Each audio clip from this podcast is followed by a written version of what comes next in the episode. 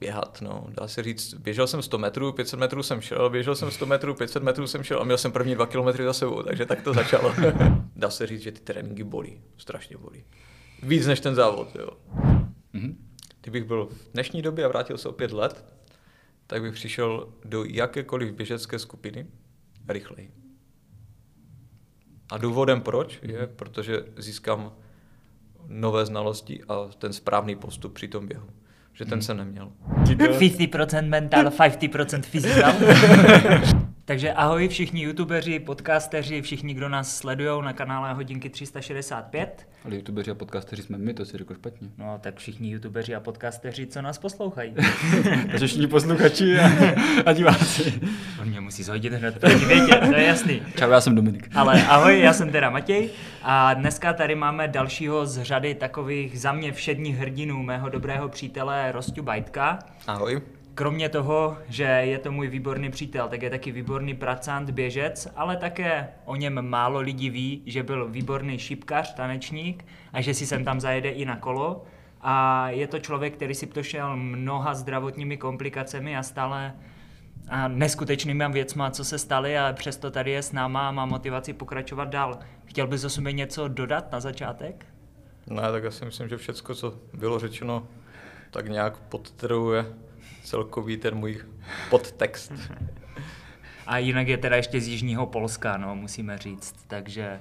Z jižního Polska. To by si měl asi, to by si měl asi specifikovat, aby každý posluchač věděl, o čem přesně se bavíme. Dobře, dobře, tak my jsme z Ostravy, ale Rostě je z Českého Těšína, tak když mu nebudete rozumět, tak je to sem tam takové, ale já jsem z Třince, takže v pohodě. Já jsem to chtěl snažit, že to říkáš ty, tady rodinný Třiničák.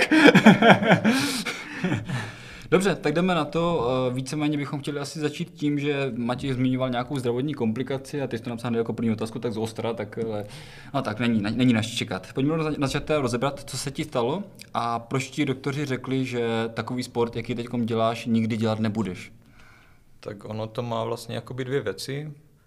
Kdysi mi bylo diagnostikováno vlastně leidenská mutace, to je na základě toho, že mám problémy s krví, všecko, takže vlastně mám, musím ředit krev, protože jsem vlastně tvorbu krvinek, kdy musím vlastně, musím naředit si krev, abych se mi netvořil trombon, jo, v těle. Mm-hmm.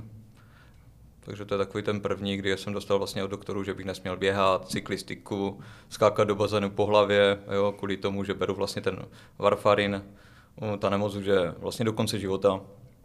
Takže vlastně já jsem na warfarinaci od dvaceti roků, takže už v podstatě devatenáct let. No. A skáčeš do bazénu po hlavě? Ne, ne, ne, ne. Od tady neskáču, to je jediné, co asi nedělám. Takže z těch, z těch všech omezení, které jsi dostal, tak to skákání po té hlavě je jediné, co dělám, že? Ano, ano. To je jediné, co dělám. A co byl teda druhý průser? Jsi říkal, že byly dva? Druhý, vlastně chemoterapie před pěti lety. Kdy jsem, mi byla diagnostikována rakovina, takže jsem si po, prošel vlastně, teďka, jak to říci, no, obdobím, kdy jsem nevěděl, jestli se z toho dostanu, nedostanu, takže nakonec jsem prošel tři chemoterapie, kdy mi bylo řečeno, že všechno je OK, vlastně do teďka chodím na kontroly, a v podstatě teď už to beru, že to, byl, že to patřilo k životu, protože to byl takový ten zvrat, kdy jsem si uvědomil, že jsem něco dělal špatně a něco bych měl změnit. Jo. Takže vlastně od té doby jsem vlastně i postupně začal běhat, dá se říct. Jo. A to bylo jenom kvůli toho, že vlastně jsem se vrátil po třetí diagnoze, šel jsem se synem do schodů, ušel jsem dva patra a zjistil jsem vlastně, že po dvou patrech syn může pokračovat. Já jsem si musel sednout a odpočívat a vůbec nadechnout se a přivolat si výtah, abych dojel do toho devátého patra, kde, kde jsem bydlel, nebo kde bydlím. Mm-hmm. Takže to bylo takové ten pravdivý nákop, uh, něco udělat sám se sebou. Takže abych si to nějak chronologicky uh, srovnal, tak ty jsi začal běhat až potom, po těch chemoterapiích. Předtím jsi teda neběhal. Ne, ne, ne. Předtím jsem neběhal, předtím jsem hrál šipky. Tak, než se dostaneme k tomu běhu, pojďme k těm šipkám. Prošel jsi jako docela zajímavými sporty, jako právě například breakdance nebo šipky. Jak se k tomu vlastně člověk dostane? Mm, to začalo vlastně na střední škole, který to bylo takové tehdy v Havířově, chodilo se na diskotéky, diskotéky, které byly do devíti hodin, takže to bylo takové puberťácké diskotéky, kdy jsme začali chodit někde ve třinácti letech, když jsem mohl okopat na zahrádce jahody a tady to, a ptal jsem se mamky, můžu jít někde tady na zábavu? Ano, tak jdi. Tam jsem poprvé vlastně viděl tady ten sport, když si to bylo tanec byl viděný, ale bylo to takové, my jsme takové folklorní, folklorní tance, že jo? Tady to byl takový moderní tanec, kdy se točili na hlavě, jo? Skákali na rukách, dělali přemety a to jako každého takového puberťáka, jako jsem já, zajímalo, že jo? Takže první věc, co bylo, takže jsem to zkoušel doma. Rozrazil jsem vlastně postel, že jo, to byla první věc, takže jsem říkal, no super, první pokrok je tady. O té doby to začalo bavit. Ano, o té doby to začalo bavit vlastně, takže snažil jsem se, vlastně byli jsme dva ve škole, kteří se chtěli dostat, existoval vlastně klub v Havířově Invence, který se zabýval jak diskotancema, tak vlastně tam začal vlastně elektro, boogie, hip-hop, rap, jo, breakdance a bylo to i vlastně taková posilovna pro mě. Takže vlastně zaprvé jsme tam museli udělat i přijímačky, což bylo pro mě tehdy jako takového nervózního člověka vždycky před prvním nějakým tím dojmem takové, mm, tak bude to asi něco fajn, jakoby. Hned jsem se tam dostal, že jo, udělal jsem tam jakoby nějakou, myslím, hvězdu, výskok na nohy, nějaký ten tanec, co jsem obkoukal na diskotékách. A tehdy to bylo takové výjimečné, že když si začaly ty diskotéky, tak jak jsme dělali ten breakdance, hip-hop, rap, tak vždycky se utvořilo vlastně takové kolo dookola. Takže lidi stáli, dívali se a čekali, co člověk nového předvede. Jo? Takže to bylo mm-hmm. takové fajn, že byl člověk takový středem pozornosti, což mi zůstalo doteď. Takže vždycky musím myslet na to výsluní, jakoby, takže nezůstávám v pozadí, ale vždycky následuju toho lepšího. To můžu potvrdit. Abychom si to nějak zase uh, dali něco do nějakého času, do nějaké časové, uh, jak to říct? Osy? Do časové osy, tak v jaké, dob- jaké době se bavíme teďkom? Od třinácti let v podstatě do svých osmnácti, devatenácti let, jo, mm-hmm. kdy jsem vlastně takhle procestovali jsme vlastně s tím i Českou republiku, jezdili jsme do Polska dokonce na vystoupení, samozřejmě získali jsme nějaké medaile, ocenění, dokonce jsme byli i na mistrovství republiky, kde jsme jako skupina vyhráli, takže bylo fajn, jo. Rád na to obdivově vzpomínám, hlavně na ty kluky, bylo takové volnější, vlastně ve čtrnácti nebo v patnácti letech jsem dokonce jezdil do Prahy, co dva týdny, jo, takže měl jsem takovou jakoby rodiče, kteří mi dávali takový volnější prostor, věděli, že fakt dám na sebe pozor, jo, věděli, že ti kluci dají na mě pozor a v těch letech jsme fakt procestovali kus Č R, jo, tancovali jsme v Praze na Vlakovém náměstí, jo, předváděli jsme se, blbli jsme, srandovali jsme, v Havířově jsme natáhli třeba nějaké takové dřevěné pódium, takže i tam jsme zpředváděli, jo, trénovali jsme všude, takže bylo to takové mm. fakt Fakt ten správný breakdance, co když si předváděli v té Americe, tak jsme tady se snažili jakoby okopčit. Protože v té době nebyl nikdo tomu tak znalý, že bychom se od někoho něco učili, takže vždycky bylo, kdo měl doma video, televizi, někdo něco stáhl na videokazetu, rychle videokazetu, tři hodiny jsme koukali na jeden trik, půl roku se ho učili. Si pamatuju, ještě do vždycky jsem přišel domů a co se zas učil a odřené čelo, že jo, krvavé, jo, nebo modřiny všude po těle, jo, a to byl jeden trik, který jsme si učili. V dnešní době to jde rychleji, protože ten člověk, který už to umí, tak může předat ty informace. Tehdy ty informace byly jenom z toho, že člověk si to zpomalil nebo stopl na tom videu a vidíš, co tam udělal. A pak na stý pokus to vyšlo. Ano, ano, ano. Pak na stý pokus, pár zranění, trochu nalomených kostí a Mm-hmm. Žeber. Žeber, a to jo. To, to chápu. Takže jenom jestli tomu breakdance věš, takže v té době to vlastně bylo asi jako něco takového nového, že to není jak dneska, jako že, že ano, ten breakdance je takový, jako, že se docela rozmohl, myslím, že dokonce v roce dva tisíce deset byl asi úplně jako na takovém jako vrcholu, že to fakt oni všichni jako sledovali, ale předtím to asi byla úplná jako bomba. Tak, že to nikdo... Ano, ano, tehdy to bylo takové, takové, takové, takové fakt jakoby novinka tady vůbec, mm-hmm. jo, takže každý, každý měl k tomu ten přístup, bylo málo, málo lidí, kteří to jakoby dělali, takže to se vytvořila taková fakt vnitřní skupina lidí, kteří tady to sdíleli a předávali si ty informace. Takže vlastně každý nový prvek v tady tom byl strašně ceněný v tom, protože věděl ten člověk, že si to musel protrpět a najít tu cestu k tomu, aby ho uskutečnil. Jo. Mm-hmm. No a jak se potom člověk, který dělá takový streetový sport, nebo jako breakdance, můžu to asi nazvat streetový sport? Ne? Je to street. Je aha. to prostě street. A to tak je jak do, se... dobré spojení streetový sport. No, tak jak se, dostane, jak se dostane potom do hospody k šipkám vlastně, když to tak řeknu. Hmm, Však vlastně. Říkal, že skončil s Berdincem v osmnácti. Ve dvaceti začal na šipky. Začal chodit do hospody. Z ulice přešel do hospody. Vlastně... Začalo pršet, nebo? No, ne, ne, ne, vlastně my, my, my, jsme, my jsme bydleli v Havířově, takže já jsem ten, vlastně ten sport, jakoby ten tanec provozoval v Havířově. Nakonec jsme se odstěhovali do Českého Těšína, že jo, do Stanislavic, na rodinný barák, takže už nebyl takový ten čas tady chodit, jezdit vlastně za klukama. Na to skončila mi střední škola, takže jsem nevěděl co a jak. Samozřejmě přítelkyně, jo, začalo takové ty... v starosti středního věku. A tím, že jsem začal vlastně bydlet v tom Českém Těšíně, začal jsem tam pracovat všecko, tak jsem se seznámil s přáteli vlastně, kteří provozovali, nebo jsem spíš viděl v hospodě hrát šipky. Tak říkám, no, tak co bych tady dělal já v hospodě, jo? Tak tehdy jsem ještě pil pivo. Teďka už jsem takový ten abstinent, ale tehdy jsem ještě pil pivo, takže jsem říkal, tak když tu sedím, dávám si to pivo, tak si zahraju ty šipky. Takže jsem tak hrál šipky, nakonec mě to natolik vzalo, že jsem chodil místo na pivo do hospody na šipky. Takže potom... De, jdeš, spíš... na, jdeš na pivo? Ne, na šipky. Ne, ale, ale, takže já jsem tam trávil třeba tři čtyři hodiny denně. Mm-hmm. Při šipkách vypil jsem dva piva, z toho potom pět džusů a stával se z toho takový ten... Jenom poznamenám, dva piva, správně, konečně někdo. Ne, právě, že ne, dvě piva jsou správně. Ne, dva piva jsou správně. Ne, já, já, dva, vždycky... já, si, já se vždycky dělám srandu, vždycky řekne dva piva. Ono to je jedno, jestli dva nebo dvě, vždycky první a poslední, takže to je... Takže vlastně nakonec se tam vytvořila skupina lidí, kteří jsme hráli, tam jsme si prošli vlastně čtvrtou, třetí, druhou ligou, první ligou, jo, nakonec vlastně to skončilo tak, že jsme udělali nějaké družstvo, jeli jsme na mistrovství Evropy, kde jsme vlastně v kategorii B klubu skončili třetí, takže to mm-hmm. takové to vydimenzování. Nakonec jsem hrál vlastně pod Třincem, když jsem jezdil do Třince hrát vlastně první ligu, tam hrajou kluci ještě doteď, takže já zdravím, jestli mě slyší.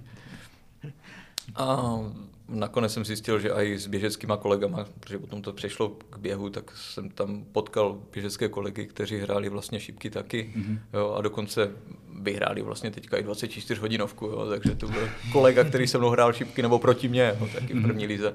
Takže ono ten sport nějak potom jsme přesunuli někde jinde. Jo. Mm-hmm. No a já jsem, jsem, teda, já jsem na to zapomněl, to je můj klasický standard tady to nasto, ale... Já te... jsem měl taky jednu otázku, tak já ji položím a ty si vzpomínáš. Dobře. Hele, myslíš si, že celkově jako v těch šipkách asi musíš být hodně, hodně nervózní, když hážeš, a když už to dostaneš pod kontrolu, tak myslíš si, že to, jak to dostáváš pod tu kontrolu, že ti to teďkom pomáhá při běhu, že už nejseš tak nervózní na startu nebo něco? To je zajímavá otázka.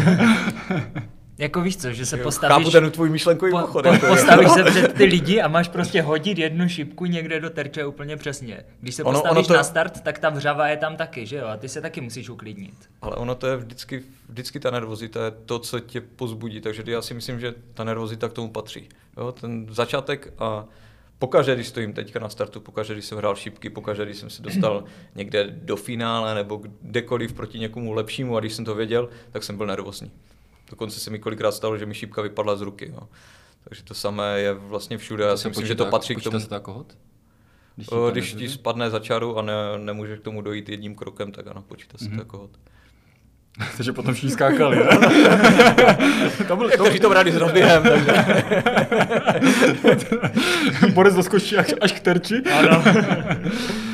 No a mě takom tak napadlo, jakože je to takové zase obrácení, ale když třeba ty si potom přešel na ty šipky, bylo to nějak spojené právě s tou hemofilí, protože ty jsi říkal, že jsi s Breakdancem skončil zhruba v těch osmnácti a ve dvaceti si nějak začal už jakoby zjišťovat, že máš teda tu špatnou srážlivost, tak ten přerod potom těm šipkám nějak souvisel s tím, nebo to tak nějak přišlo samo? Ne, ne, ne, to zůstal jsem u toho sportu, jakoby m, spíš víceméně to, že jsem mi diagnostikovali tu Leidenskou mutaci, tak tomu předcházelo to, že jsem ještě posiloval do toho, mm-hmm. takže ještě jsem posiloval na bázi s kamarádem asi cca to trvalo taky pět let docela, když fakt jsme jakoby jeli taky, přibírali, hodili, jo, když jsme fakt, jsem vážil kdysi přes zimu sto pět až sto osm kilo, zhazoval jsem na léto třeba na sedmdesát pět, No, takže to se stalo takovým tím dalším koníčkem k těm šipkám a k tomu tanci, jo, že člověk potřeboval sílu nabrat, jo, u šipek jsem zastil jako vypadat, že jo, jsem byl takový ten správný puberťák, co potřebuje vypadat jako, tehdy byl v módě žádný vyrysovaný člověk, ale prostě čím je člověk mohutnější, svalnatější, jo. A i klidně tučnější, objem, ano, objem, že všechno schová v tom triku. Takže nejlépe mít přes pracky čtyřicet pět, koupit si esko tričko. Takže když se tam, se tam úplně blbý, jo? Ale háže se šipkou jinak, když člověk váží sto pět, když váží sedmdesát pět v zimě a v létě? Jde to cítit. Jo? Mm-hmm. Měl jsem, ono to, v té šipce je třeba má, od šipka může mít od nějakých dvanácti do nějakých osmnácti gramů v elektronickách, myslím, že do třicet dva gramů, myslím, v sisálu. A člověk normálně cítí tu šipku, jestli je těžká nebo není. Jo. Kamarád házel dokonce, myslím, s jedenáctkama nebo s desítkama, jo, šipkama a to člověk hodil a to ta šipka tak jakoby, že letěla, letěla, malem přeletěla ten ter, že jo. Bylo to o zvyku. Jo. Každý to měl nějak v ruce, někdo používal osmnáctky, někdo používal dvanáctky, ale každý člověk si musel na to zvyknout, takže když jsem si od, od někoho zebral, tak nebylo to to samé. Takže když jste šli třeba na nějaký turné, tam nebyla nějaká jako univerzální váha, vy jste si každý jako házeli s tím, co vám vyhovuje? Mm-hmm. Chápu to správně? Mm-hmm. Je jsi... od do, vždycky je všude od do a vlastně mm-hmm. každý měl na, na svoje šipky v podstatě. To, to, to jsem nevěděl vůbec, že jsem... jsem se to teď naučil. Já jsem si... Jo, já jsem si myslel právě, že se do nějaká univerzální váha, všichni prostě do stejnýma šipkama. A... Ne, ne, ne, váhy jsou vlastně od do, myslím od dvanácti do osmnácti, jestli se nepletu, jestli jo, tak... jeden gram navíc nebo dva gramy navíc. Nikdo tě nezbije. No, ne, ne, ne, ne, ne, v pohodě. Takže, takže v letě si házel, házel z dvanáctku a zíme z osmnáctku. Ne, ne, já jsem házel furt, já jsem měl čtrnáctky, takže. Takže pěkně, pěkně uprostřed. Ano, tak, ano, tak, tak nějak zhruba. Jasné. Tak jestli můžeme pokračovat, nebo můžu? Pokračuj, pokračuj. Tak v roce dva tisíce sedmnáct až osmnáct jsem se koukal na Facebook a byl si takové, jako rozumně řečeno, takový buřtík. Pak se to relativně změnilo a... Přečtu nebo budu citovat, přečtu to. Nyní je to již skoro čtyři roky, kdy jsem se rozhodl, že vyzkouším tento nenápadný rychlý pohyb zvaný běh. Co je těžké na tom pohybovat postupně nohama? Levá, pravá, levá, pravá. Cituju přímo Rostiu teda, napsal to do jednoho článku. A furt pohybovat takhle stejně ve stejném rytmu. Jak je těžké pohybovat těma nohama, jak to bylo těžké na tom začátku u toho běhu? No...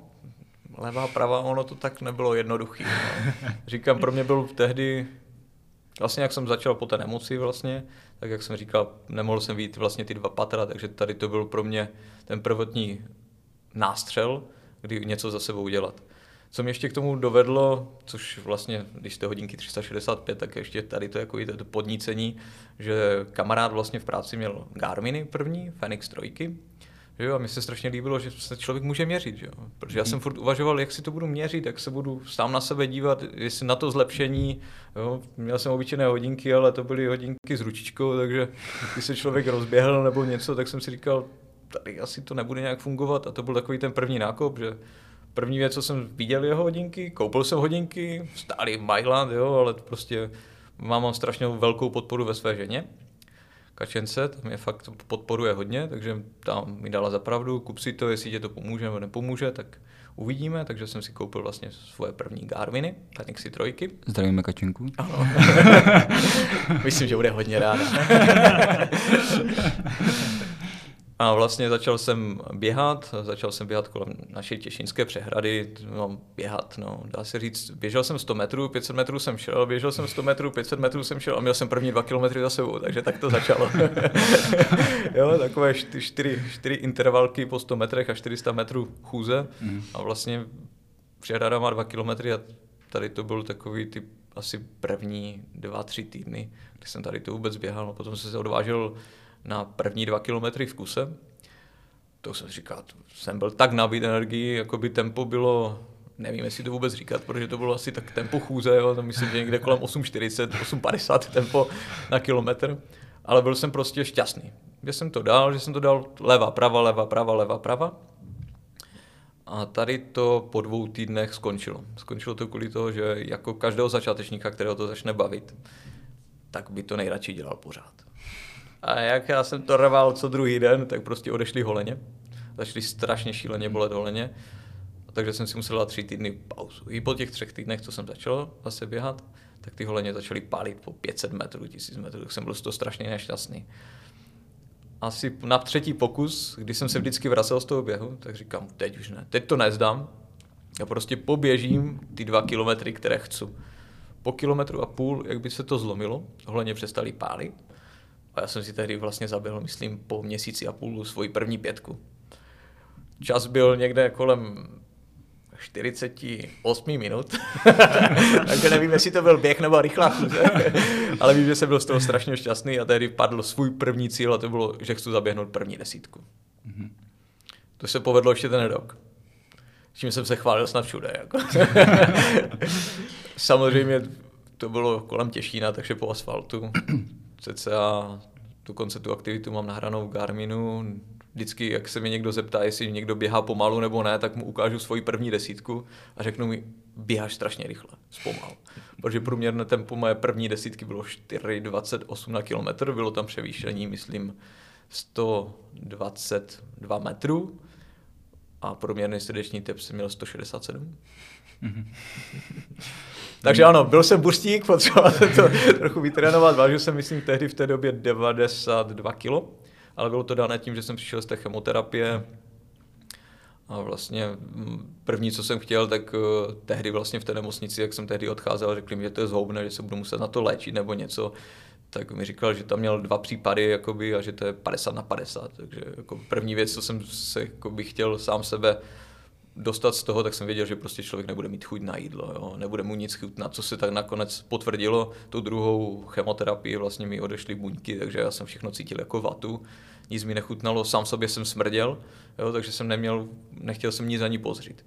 Takže já jsem vlastně tu dobu, ještě předtím, než jsem nastoupil, tak jsem do sebe všecko vsoukal, jedl mm. jsem, co jsem, co jsem mohl a potom člověk vlastně, jak je doma, nemá chuť k ničemu, jo? Protože já jsem tam byl měsíc na první dávce, potom mě na tři dny pustili domů. Takže jsem pojedl, vlastně tehdy jsem ještě tam přišel, tak jsem měl ještě vlasy. Jo. Měl jsem ještě před pěti lety trochu vlasů. Přišel jsem domů a po první chemoterapii vlastně jsem stál z postele a vlastně vzadek jsem měl holý, že ostatní mi zůstalo na polštáři. Takže to byl takový ten první moment, kdy jsem si uvědomil, že je něco špatně, protože jsem tam šel s tím, že jo, to se nějak spraví a člověk tam musí jít s tady tím, protože to nejde to jenom tak, že půjde a řekne si, tyjo, to mám, končí život, jo, tady to ne, prostě. A vidí tam lidi, já jsem tam měl super partu, byl jsem nejmladší, druhý nejmladší byl dvakrát tak starší než já, takže, takže jsem si tam měl s kým pokecat, ale oni byli tam, někteří tam byli na druhé, na třetím stání, jo, když se jim to vrátilo a uměli se nad tím povznést, jo, uměli to brát s humorem, takže vlastně mě i tady tím dá se říct, předávali ty informace, že fakt člověk nekončí s tím životem, že to má jít. Takže byl jsem rád, že jsem tam neměl možná někoho ve svém věkové kategorii, který by tam byl smutnil. Jo. Takže tady to bylo takové to pozitivum. Teďka vlastně jsme odbočili trochu z toho. No, já, jsem si to, já jsem tady dneska furt s těma časovýma osama, ale já si to asi potřebuji nějak to představit. Takže ty jsi uh, začal běhat, pak si dal tu svoji první desítku a pak si šel na tu druhou dávku té chemoterapie, ne, nebo ne, jak, ne, jak to ne, přesně ne. Bylo? Já jsem prodělal vlastně, uh, šel jsem na dovolenou v práci, šel jsem na kontrolu k lékaři, i hned jsem skončil na operaci, tam mi řekli, že to mám zhoubné. V prosinci jsem se do práce vrátil, z června do, do prosince jsem byl na nemocenské, prodělal jsem tři chemoterapie.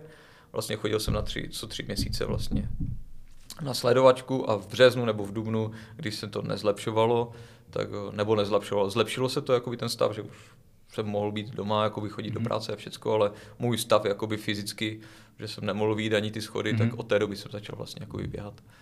Mm.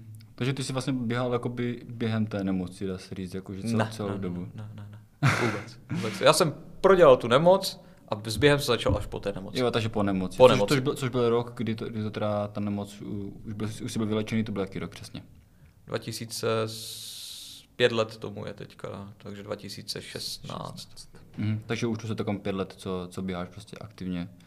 Tak... dva tisíce, od dva tisíce šestnáct v prosinci to jsem skončilo, takže dva tisíce sedmnáct běhám. Mhm. Dobře.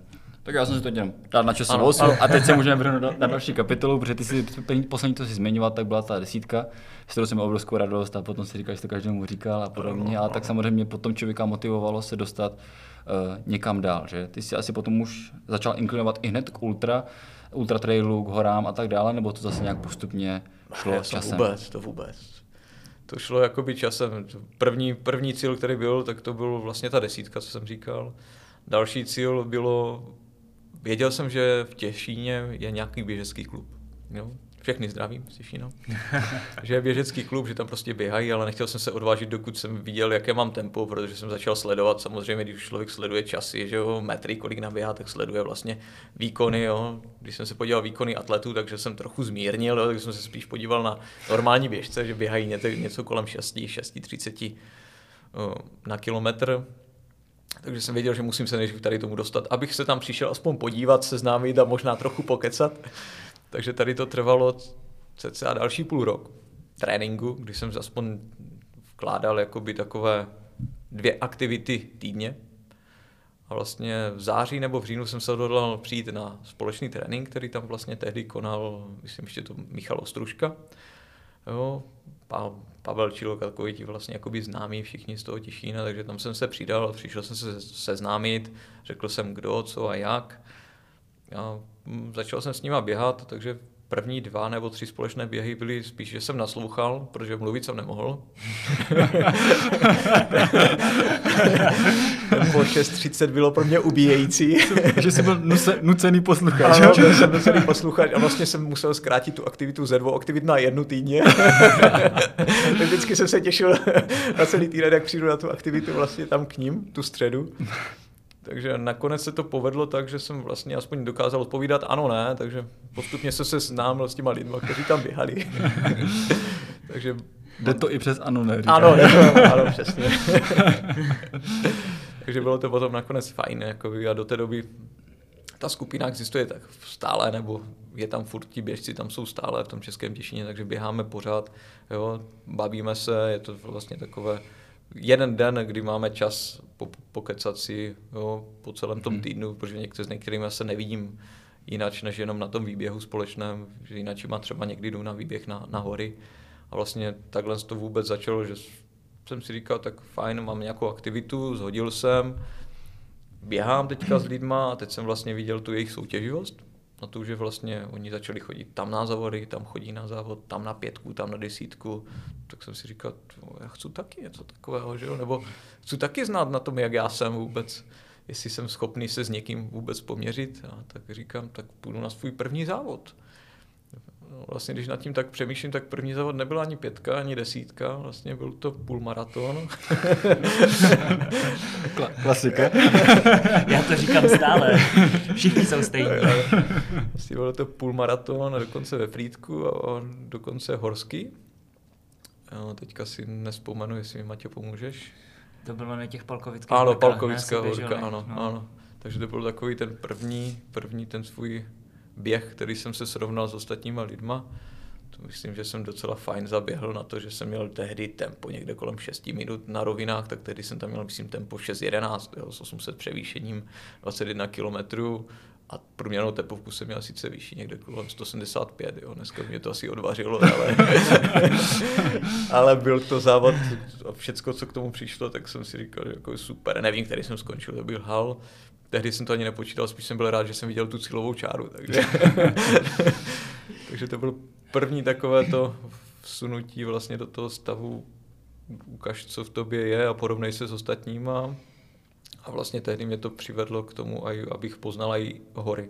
Že to si ještě pamatuju doteď, protože kolega z práce, taky běžec, cyklista hlavně, ale běžec, skončil na bé sedm, myslím, v druhém ročníku druhý, společně s kamarádem. Ten, co měl ty Fenixy trojky? Ne, ne, ne, ne. Ještě jiný. Ten, ten, ten byl jiný. Tak ten mě jednou zebral na hory, že mám jít s, s ním na hory. Jo. Já půl roku nebo tři čtvrtě roku, co jsem takový ten běžec, takových silničních kolem baráku, tak jsem šel s ním, říkám na hory, úplně v klidu. Aspoň mu předvedu, co, co já konečně jsem dokázal za ten tři, tři čtvrtě rok, já jsem běžec. Když jsme přišli, tak to bylo, tehdy jsem poprvé zaparkoval pod sjezdovkou na Javorovém. A mi řekl, že se zahřejeme, že půjdeme rychle, aby jsme protáhli trochu šlachy. Tam je to vlastně rozdělené do tří takových sekcí. Takže že půjdeme do druhé sekce, potom oběhneme celý ten Javorový nahoru a se běhneme dolů a že tomu tak hodinu a čtvrt, jakoby, jsme se aspoň zahráli, bo je docela zima, takže hodinu a čtvrt. No. Takže vyšli jsme ty dvě sekce. myslel jsem, že už dál nepůjdu. Jo. Měl jsem nenatažené jenom šlachy, ale byl jsem natáhnutý úplně celý. Říkal mi, že se máme rozběhnout, takže jsem chvíli uvažoval, co to vůbec je ten běh. Že ho v podstatě vůbec nesnáším. Že ty hory už nikdy nepůjdu.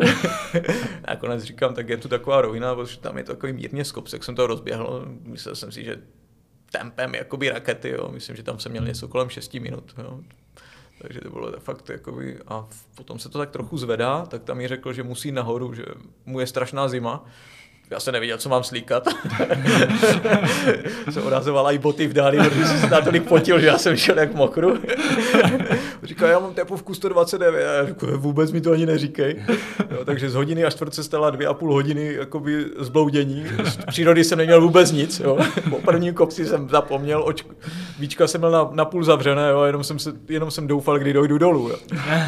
Takže jsem došel a on mi říká na tom konci, já vím, no, bylo to takový pomalejší, tak příště to dáme třeba rychleji. Jo. Říkám, já už příště nejdu. Samozřejmě tři dny jsem se z toho dostával, doopravdy tři dny. První mus takový ten svůj seznámení s těma horama, vůbec se sjezdovkou, to bylo tři dny. A říkám, to ne, to takhle nemůžu nechat. A od té doby jsem začal vlastně trénovat na, na hory a říkal jsem si, jednou tě, jednou tě vyběhnu, jednou tě vyběhnu. Takže to byl takový ten podvědomý cíl, který se vlastně objevil dva roky tomu, kdy jsem to vlastně, dva roky tomu je? Dva roky tomu, dva roky, no. no. Kdy jsem vlastně si svoji sjezdovku na Javorovém popravě vyběhl. Tak. No a to už nás přivádí k tomu, že vlastně postupně se Rostia dostal vlastně k nám do týmu, do N V P P. Přišel, poznal trošku kopce, poznal trošku ultra, ultramaraton, ultrasport a začalo tě to lákat a stále tě to láká. Proč, proč, proč jsi vlastně přešel z těch desítek, z toho silničního běhání k tomu ultra? Asi kvůli lidem. Nevím, běhat silnice, což jsem si někdy otestoval, bo jsem běžel desítku, nebo vlastně i maraton silniční. Tak vlastně v té přírodě s těma lidma před závodem nebo po závodu je to úplně jináčí. Lidi jsou otevřenější, vstřícnější, všichni se tam zdraví, mají na sebe čas. Hlavně na tom ultramaratonu člověk uh, už mého věku, dá se říct, nepotřebuje takovou tu uh, zběsilou rychlost, ale spíš takovou tu stálost a rozhoduje tam někdy více hlava než vlastně ta kondice.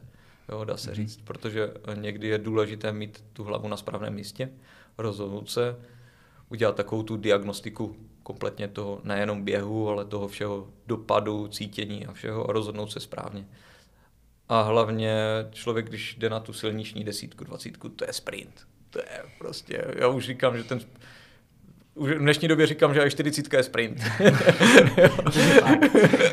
Protože fakt člověk se musí vyšťavit, dát do toho prostě maximum a tady při té padesát plus nebo stovce, jo, od sedmdesát osmdesát kilometrů už je taková, taková normální, já si myslím, vzdálenost běhatelná, když člověk už musí mít nastavené v těle.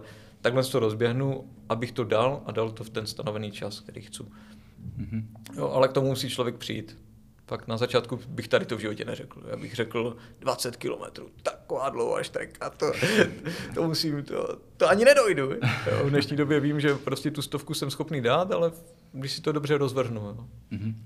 Mně tam nějak furt chybí to, že jsme se bavili, že ty jsi šel na ten první uh, vlastně horský půlmaraton, Palko, na Palkovických horkách, a pak si říkal, že jste šli ještě na tu sjezdovku a tak dále, tam prostě si byl ten, co měl ty, ty neskutečné tepy a trvalo ti to hrozně dlouho. A pak na, a bylo to docela jako, nechci jít nedávno, ale jako dá se říct nedávno, a teď prostě jako běháš fakt jako z hovadilosti. Dá se říct jako v očích jako běž, běžného smrtelníka běháš z hovadilosti, tak prostě uh, řekněme, když se to tak překlenulo, že najednou si prostě toho tréninku dával jako asi předpokládám jako mnohem víc. Najednou si asi musel jít na ultra, jaké bylo tvé první ultra, mě taky zajímalo.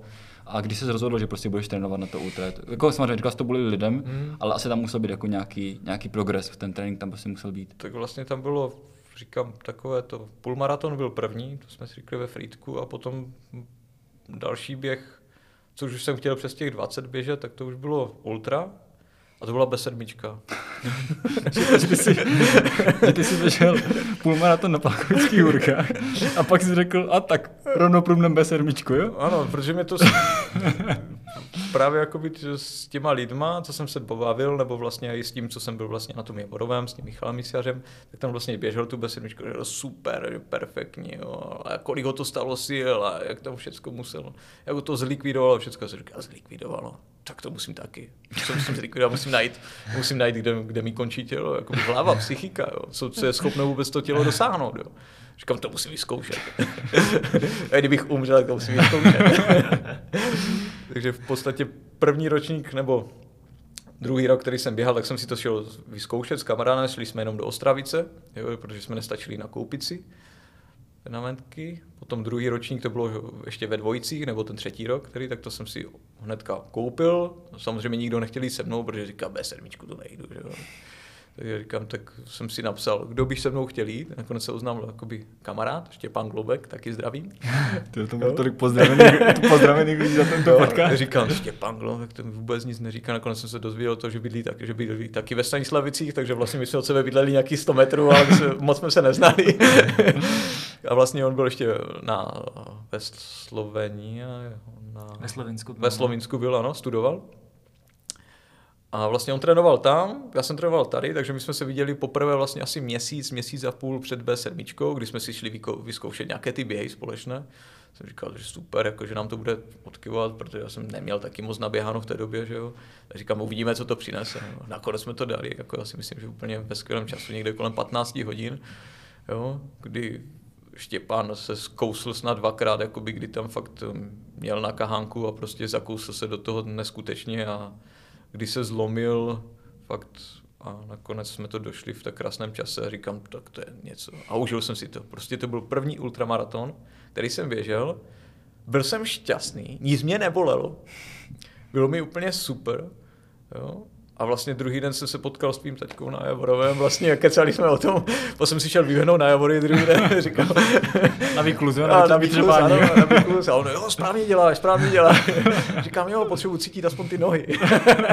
Čekaj, já tam ještě do časové osy přidám, ty si běžel vlastně ještě Valašský hrb před tou Beskydskou sedmičkou. Jo, ano, Valašský hrb, ano, to jsem, ano, tak to bylo ještě pětapadesát, to už, už takže tak, po, po Palkovických horkách, tady už jako, bylo tam těch osm set, ale už to jako, dá se říct, to byly prostě už ty hory, tak jo, to tam jo, jo. A Valašský hrb, ano, tři tisíce, ne, tam je ne, ne, dva tisíce padesát, padesát pět kilometrů, tam jsme, tam jsme se vlastně tam jsme se vlastně, poznali. My jsme se nepoznali, akorát, že já jsem se dneska díval na fotku a zrovna jsme tam byli, nebo já jsem stál a Rostia stál hned vedle mě, ale úplně přímo vedle mě. No, ano, ano. Takže já jsem se znal, jaké máte pěkné vzpomínky. Jo, já jsem se znal, no, ale to byl osud tady to místo. Ano, my jsme se vlastně znali dříve s tvým taťkou, že jo. Ano, přesně, no, přesně. S Palem vlastně než než společně. Tam jsme se vlastně takhle poprvé asi seznámili, mm-hmm, že patříte spolu do klubu. Tam asi mi to tehdy natřel, že jo. Já myslím, já nevím. Jo, jo, myslím, že ano. Určitě, ty to dobře víš, jenom to je. No, to nechceš hlasitě mluvit, takový, jo, tam mi utekli kluci, ale tak to bylo tehdy. Ty jsi pěkný to přepálil, závod, ne? Strašně. No, přepálil. První třicítku. První třicítku jsem měl skvělou, já si myslím, že úplně super na mě. Potom už jsem křečoval a dvakrát tam kolem mě projížděli vlastně ti záchranáři ve čtyřkolce, tak jsem furt čekal, kdy zpomalí, abych tam naskočil, vlastně nechal se odvést. Nikdy jsem nestačil, ale byl to super závod, no. Tehdy jsem měl křeče snad všude, no. Tak kdybychom třeba si měli jak ještě představit, jak vypadá tvoje jako tréninková skladba, nebo vypadala, by mě spíše zajímalo. Když si představíme někoho, kdo třeba by taky zvládl třeba ten půlmaraton v těch horách menších, tak jak potom vypadala tvoje tréninková skladba, aby si zvládl prostě ten Valašský hřeb, aby si zvládl tu bé sedm, šel si na to nějak prostě pocitově, nebo si měl nějaký systém? Do té doby, než jsem poznal vlastně en vé pé pé, dá se říct, nebo kluky vlastně z Třince, jako je Maťo, Pálo, tak jsem žádný systém v tom neměl. Zkoušel jsem systém na uh, rychlejší běhy, že jsem mě vedl chvíli Michal Stružka, jakoby takhle na rychlejší běhy, nebo zkoušel jsem tak intervaly, co to jsou, mm-hmm, jo, tempové běhy, ale to byly jenom zkoušky. Jinak jsem si šel vždycky zaběhat prostě. Co vlézlo, tak jsem tam napálil prostě, jo, do kopce jsem se zabil, nahoře jsem udělal jakože fotky, abych si odpočinul. Z kopce jsem to pustil. Tam jsem viděl prostě tempo, čím, čím rychlejší, tím lepší. To bylo úplně, jo. Já si pamatuju, že jak jsem přišel poprvé, snad jsem začal běhat ty Javorovy, jak jsem přišel a celý Javorový v tempu šest čtyřicet, to prostě neskutečné, jo. A přitom to bylo všechno potom z kopce, jo. Do toho kopce to jsem tak popadal dech a z kopce to jsem valil fakt, mm-hmm, že bych se aby, šetřil. Aby, aby si trošku spravil, spravil ten průměr. Ano, ano, přesně tak. To bylo jenom kvůli průměru, kvůli něčeho jiného. Dolů co nejrychleji. Trénink v tom vůbec žádný smysl neměl, ne? To bylo jít co nahoru, co to jde a prostě tady to byl můj trénink, no, z začátku, jakoby. Potom jsem se dozvěděl jako o to... hodně do krve, jako jde, mm, mm, mm. Mm. Jako potom jsem se něco dozvěděl, že bych měl sem tam odpočívat, jako regenerovat nějaké běhy, regeneračně. Já jsem říkal, co to je regenerační běhy? No něco, že běžíš kolem sto dvacet, sto třicet tepů, to nejde, to nejde, prostě na začátku to nejde. Říkám, já jdu. Jo, tak, tak třeba nesmíš každý den běhat nebo něco, ale mě to baví, jako jo, mě to bavilo. Já jsem, já jsem vlastně v podstatě první půl rok sám se sebou furt soupeřil. No to já budu, já tam budu rychlej, jo. Nahoru jsem výšil, no, nahoru jsem vyběhl už potom, že jo, ale tam jsem se složil, pět minut jsem vůbec vydechal a potom zase napalil dolů, tam jsem se složil u auta a takhle probíhala moje příprava na besedu, jo. Jel si domů a tam zase složil do postele. A no, pak, pak, pak teda přišel nějaký ten systém. Jo, jo, pak říkám, seznal jsem se s klukama, vlastně oni mi ukázali knihu, vlastně to byl Kůb, jo, vlastně, mm-hmm. takže říkám, knihy, tak já tisknu, že jo, ve Finidru, že jo, říkám, knihy, já mám strašně rád, že jo. Ale tady ty knížky my všechny vlastně jakoby netiskneme, takže co mě čekalo, takže objednávky, tady to musím sehnat si, tady to musím sehnat, najednou jsem zjistil, že mám knihovnu plných běžeckých knih, takže jsem se do nich začetl. Vlastně ten Kůb, takže jsem si toho, toho převzal, co a jak, jak jsou, jaké jsou tréninky, jaké, co to je laktát, jo. Mm. Co to je regenerace, co to je vytrvalostní běh. Jo. Takže jsem se začal s tady tím seznamovat, plus jsem se začal tady to aj doptávat, získával jsem zkušenosti jak z běhu z těšínské skupiny, tak z běhu hlavně z třinecké skupiny. Jo. A začal jsem si psát i vlastně svůj trénink, protože tvůj taťka, jako i Pálo, tak má Excel, kde si udělal svoje tréninky, ty jsi měl taky svoje, svoje tréninky. Tak říkám, tak já musím mít taky svoje tréninky, že jo, takže já dostanu pozadu. Taky musím jak slovo tam. Ano, když oni mají jednu stránku, já musím mít dvě. Takže v podstatě jsem zjistil, že já mám Excel, který má teďka asi třináct listů, jo, rozepsaných od jídla do konce běžeckých věcí, které mám, po tréninky, které bych měl mít, jak rozeznávat tréninky, které bych měl mít, v jakém tempu, a udělal jsem si takový trénink v podstatě na celý rok. Jo, mm-hmm. To bylo poprvé asi před dvěma a půl roky, co jsem kvůli toho začal trénovat. A vlastně za půl roku, když jsem takhle začal jet, tak jsem zjistil, že to brutálně přináší vlastně jakoby mm-hmm. fakt člověka tomu úplně do jináčí skupiny nadhodí. Jo, mm-hmm. Když je takhle systematicky dodržuje to, dá se říct, že ty tréninky bolí, strašně bolí. Víc než ten závod, jo. Což intervaly, to je bolest prostě, jo. Ale bez toho tam člověk nemůže jít, když nechce se nikde posunout, jo. A prostě já jsem byl potom nakonec rád, jakoby. Dal jsem si ten trénink, věděl jsem, že do toho jdu, hlava, hlava už tehdy, už sám, člověk sám sebe posiluje tu hlavu, kvůli toho, že do toho vůbec jde, do toho intervalu, protože ví, co to přináší. Mm-hmm. Zaběhne interval, odvede si tu skvělou práci na tom tréninku a je sám ze sebou spokojený. Jo, byly tréninky, kdy se mi něco nepovedlo, kdy jsem musel něco změnit, takže jsem byl takový nespokojený a příště jsem si řekl, že to udělám jinak. Mm-hmm. Ale prostě ten skok byl markantní po těch trénincích, které byly nastaveny.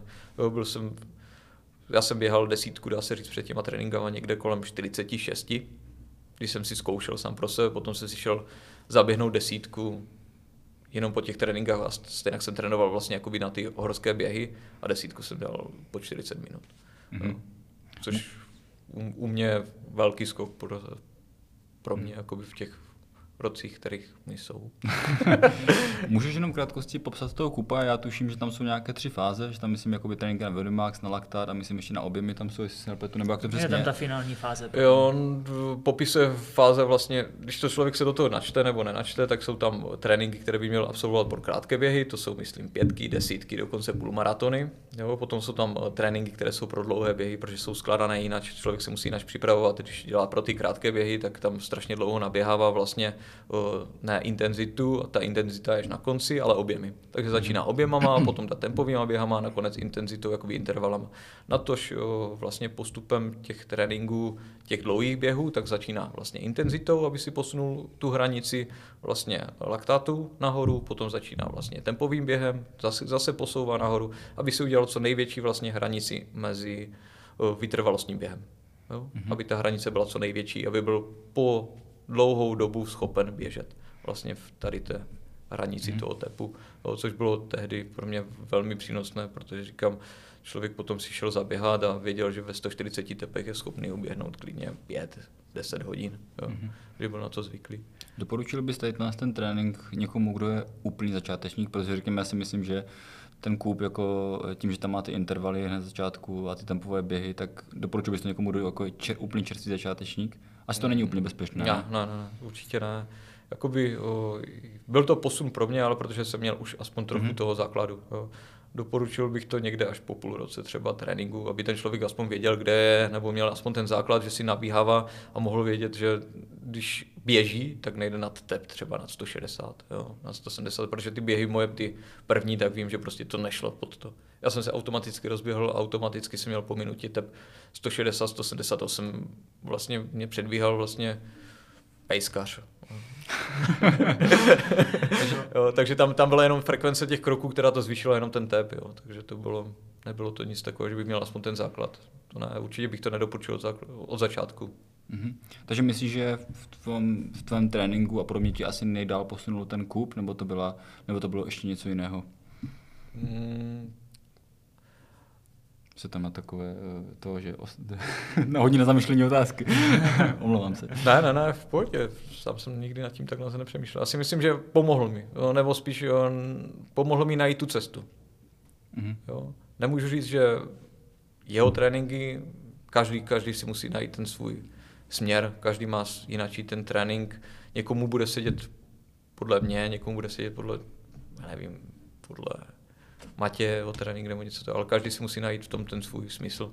Jo, nikdo nebude mít stejnou rychlost, nikdo nebude mít stejné tepy, ni, nik, nikdo nevydrží třeba tolik intervalů, někdo potřebuje zase větší ty intervaly, někdo potřebuje menší intervaly. Jo. Mm-hmm. Takže fakt je to najít si tu vlastní cestu k tomu. Jo. Mm-hmm. Jestli člověk posune nebo neposune, musí hlavně najít tu svoji hranici a sám sebe poznat trochu. Mm-hmm. A je to tak, já mám jenom takovou malou vsuvku, protože jsem se zasmála, kluci se na mě podívali, tak ono bylo o tom, že jednu dobu, když jsme jeli běžecké intervaly oba s Rostou, tak jsme si vždycky psali a Rostě říkali, já jsem dal sedm, já jsem na druhý den napsal, no tak já jsem šel a dal jsem jich osm. A nevím, jestli to skončilo někde na desítce nebo něco, na nějakém takovém totálním už nesmyslu a ty intervaly vždycky trvají teda tři minuty, jo, takže jeli jsme třeba sedmkrát tři minuty, desetkrát tři minuty a takové věci. Takže ta motivace potom byla velká. Jo, byla, no. Takže když zůstaneme u té filozofie, uh, ty jsi měl totiž začátky asi takové, jako jsem slyšel takové krušné, že jsi jako úplně potom měl ten styl. Tak co by byla jedna jediná věc, kterou by si řekl někomu, kdo to jakom začíná a kterou bys úplně absolutně doporučil, která ti úplně obrátila ten běžecký svět? Já mu dělám špeky úplně, že?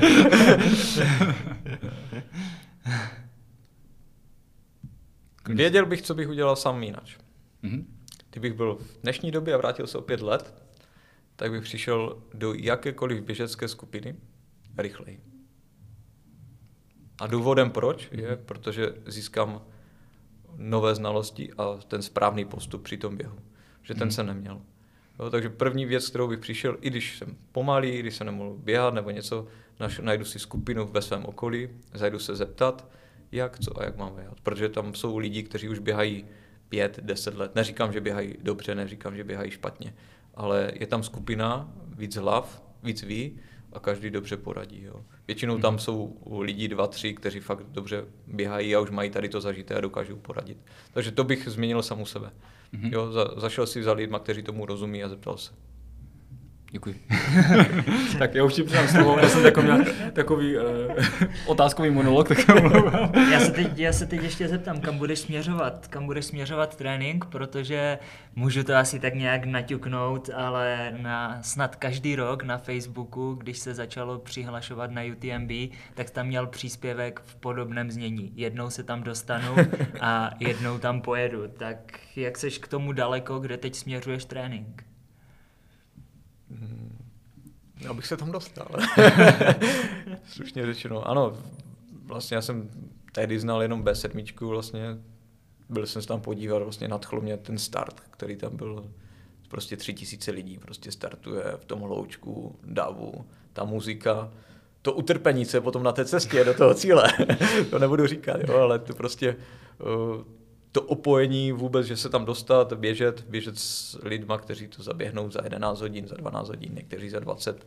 Pro mě jsou spíše víceméně úspěšní ti, kteří to dají za třicet, protože ti na tom neskutečně trpí a musí mít neskutečně silnou hlavu. Tak to samé jsem viděl vlastně poprvé na YouTube kanálu vlastně, na U T M B. A v podstatě potom i slyšel, protože tam byl kamarád, říkal, že to je neskutečné, kdy vlastně na tom začátku té, toho závodu běží, jo, vlastně po celou cestu jim fandí, je tam více lidí, kteří fandí, než vůbec těch lidí, kteří to běží, takže tam je taky super a hlavně ta příroda. No. A ten zážitek a hlavně těch sto mil, protože tady to ještě nemám zaběhnuté. Takže. A tak to mě dostává jenom k takové další otázce. Letos se vlastně poprvé podíval na Ultra Trail World Series, protože jsme byli spolu na té Istrii, kde si zaběhl teda za mě luxusně. Tak jaké to bylo, nebo jak to srovnáváš s českými závody, když si viděl, jak to funguje v zahraničí? Jaký byl pro tebe vlastně první zahraniční závod, když to tak celkově řeknu? Bomba. Bylo to super, jako by bylo to nad očekávání. Tady jsem myslel, bral jsem to jako by takovou uvolněný závod, přijdu, vyzkouším, poběhám.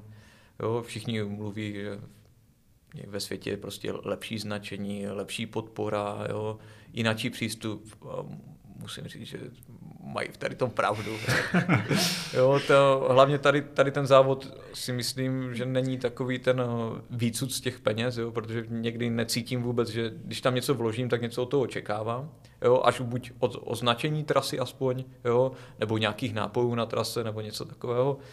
Tam v podstatě člověk přijde, dostane startovací balíček, to dostane vlastně zaplacené ty peníze, které tam dal, a na té trase si to užívá. Jo. Fakt neskutečně užívá značení trasy. V podstatě nepotřebuji, kdybych tady to věděl a běhal jenom tady ty závody, tak nepotřebuji mapu v hodinkách, jo, protože u nás zas bez, bez té mapy neběhám. Což se nám přesvědčilo taky, že jo? Ano, ano. Dokonce jsme se třikrát ztratili až s mapou. K tomu se dostaneme ještě. Ale, ale říkám, tam je to udělané na to, že ten člověk si to užije. Jo, doporučuji každému vyzkoušet zahraniční závod a zjistit, co to je závodění, vlastně, jakoby, vlastně užívání konečně té přírody, protože tam člověk nemá čas na to sledovat, jestli odbočil někde špatně, jestli si něco zapomněl zebrat, a hlavně těch přístup lidí kolem té trati je výborný. Tam prostě fandí vesničané, tam to není jak tady. Pozor, uhní, kdy jde turista proti, proti tobě, tady na některých těch závodech ani neuhná, ani tě nepozdraví. Jo. A tam je to o tom, že ti dávají všude přednost, poplácají ti, když vidí, že ti něco je, tak se tě na to zeptají, jestli mm-hmm. něco nepotřebuješ, nějakou podporu. Dokonce, když bylo takové teplo, jako bylo, bylo teplo teďka, tak o, zřizovali vlastně ti vesničané sami nějaké občerstvovačky, kdy jsme vlastně probíhali a viděl, že člověk už nemá nic, tak mu nabídli víno, jo, do ruky, nebo vodu dočepovali. Sklenku vína, jo? Mm-hmm. Ne, ne, ne, ne. Jinou révu, myslím. Co dělám za nečku? Myslím, že to bych měl ten kopec strašně rychle za sebou. Takže jako o tady tom to bylo. Dokonce stalo se mi tam, že jsem taky špatně odbočil při večeru, když jsem už byl trochu mírně utahanější, tak na mě zavolali, že tam ne. Jo, a byli taky, tam měli nachystaný vozík ze solí oproti Křečem. To bylo, myslím, pět kilometrů před cílem. Mm-hmm. Jo, taky udělali takový domorodci, kteří se tam udělali a prostě čekali na ty závodníky a pomohli jim, takže tady, tady se já s tím nesetkám. Já mám pocit, takový běžel někde v, ta, v Tanzánii, ale a ne, v Chorvatsku. Vesničané to tam taky stane, domorodci udělali tohle. Ale je to takové pěkné, když to člověk řekne, víc. Prostě jsem se tam cítil jak, jak doma, jako no, vůbec. A, ale jako musím uznat, že vlastně na konci toho roku, nebo na konci té sezóny, nemůžu říct na konci roku, tak si měl docela honičku, protože dvacátého sedmého srpna si dal Beskydskou sedmičku, pak hned za dva týdny si s náma jel na sto milesov Istria, pak ještě Krakonošova stovka, která byla dva týdny po sto milesov Istria, a pak ještě si to zakončil vlastně Everestingem.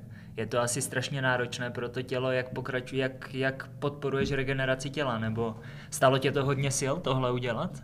Takovou magořinu v měsíci? Tak prostě... Tělo chtělo. Lava chtěla. Říkám, rodina mě v tom podporuje, což jakoby velké díky všem, kteří mě v tom podporují, jak rodině, tak přátelům, tak kamarádům. Všechny zase zdravíme. Ano, všechny zdravíme.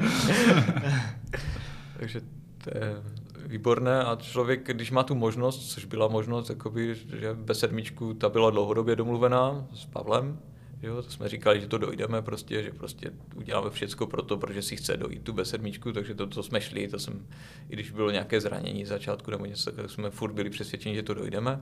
I Strydy, to bylo prostě, muselo jít, to byla topka, to bylo vlastně áčkový závod za ten rok. No jo, Krakonošská stovka, no Krakonošova stovka, to bylo taková, rychle pozbíráme itra body, aby jsme mohli se přihlásit na U T M B aspoň. A pozor, tam je lístek na Western State.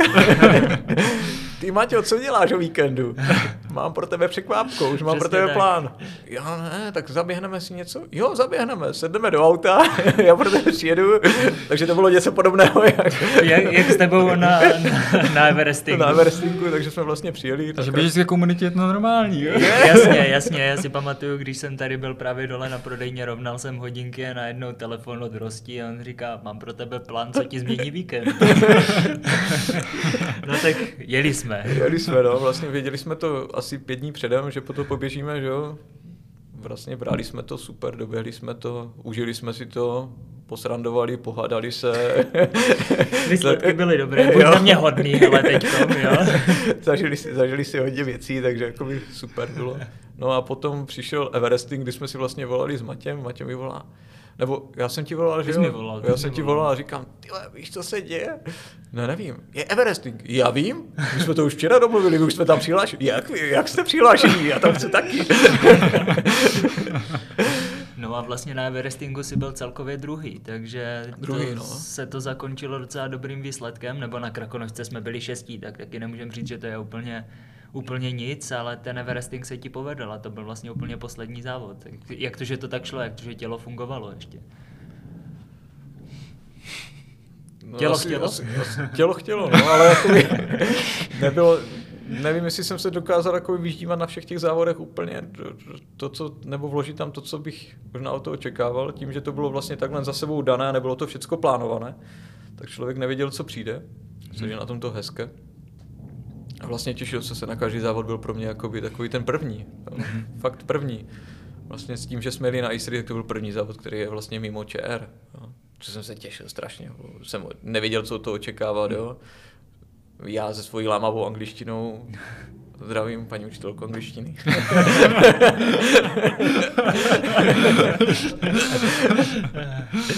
No, takže ale... to bylo takové, nakonec jsem si tam pokecal, jakoby, sice jsem rozuměl polovinu slovům, ale jako dali jsme to do řeči, nakonec jsem tam byl s nějakým Chorvatem poslední deset kilometrů a tak jsem si skvěle nepokecal nikde na trati. Jo.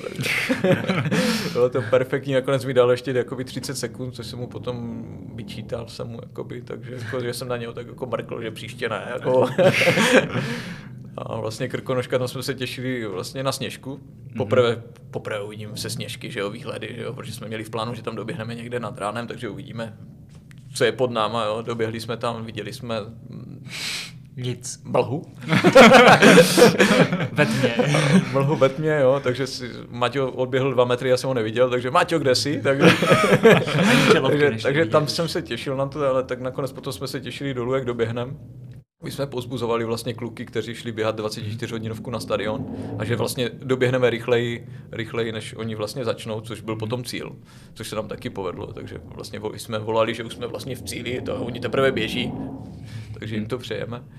A Everesting to byl takový ten nápad, když jsem se těšil, že vás dva uvidím, jak si tam užíváte, jak trpíte. A hlavně první bylo, já je musím dát. Tak ještě, že se to nepovedlo. Takže jako by to bylo takové... A hlavně a to, si... zase bylo to, bylo to nefér, že my jsme byli dva, ty jsi byl sám. Jo, to nevadí, ale jako by bylo to super, bylo to jako by, já jsem vás viděl, jak na tom na té trati letíte, oba dva jste si to prostě užívali, fakt čeká se jenom, když se to ve vás zlomí a nic. Prostě potom se to začalo lámat spíš ve mně.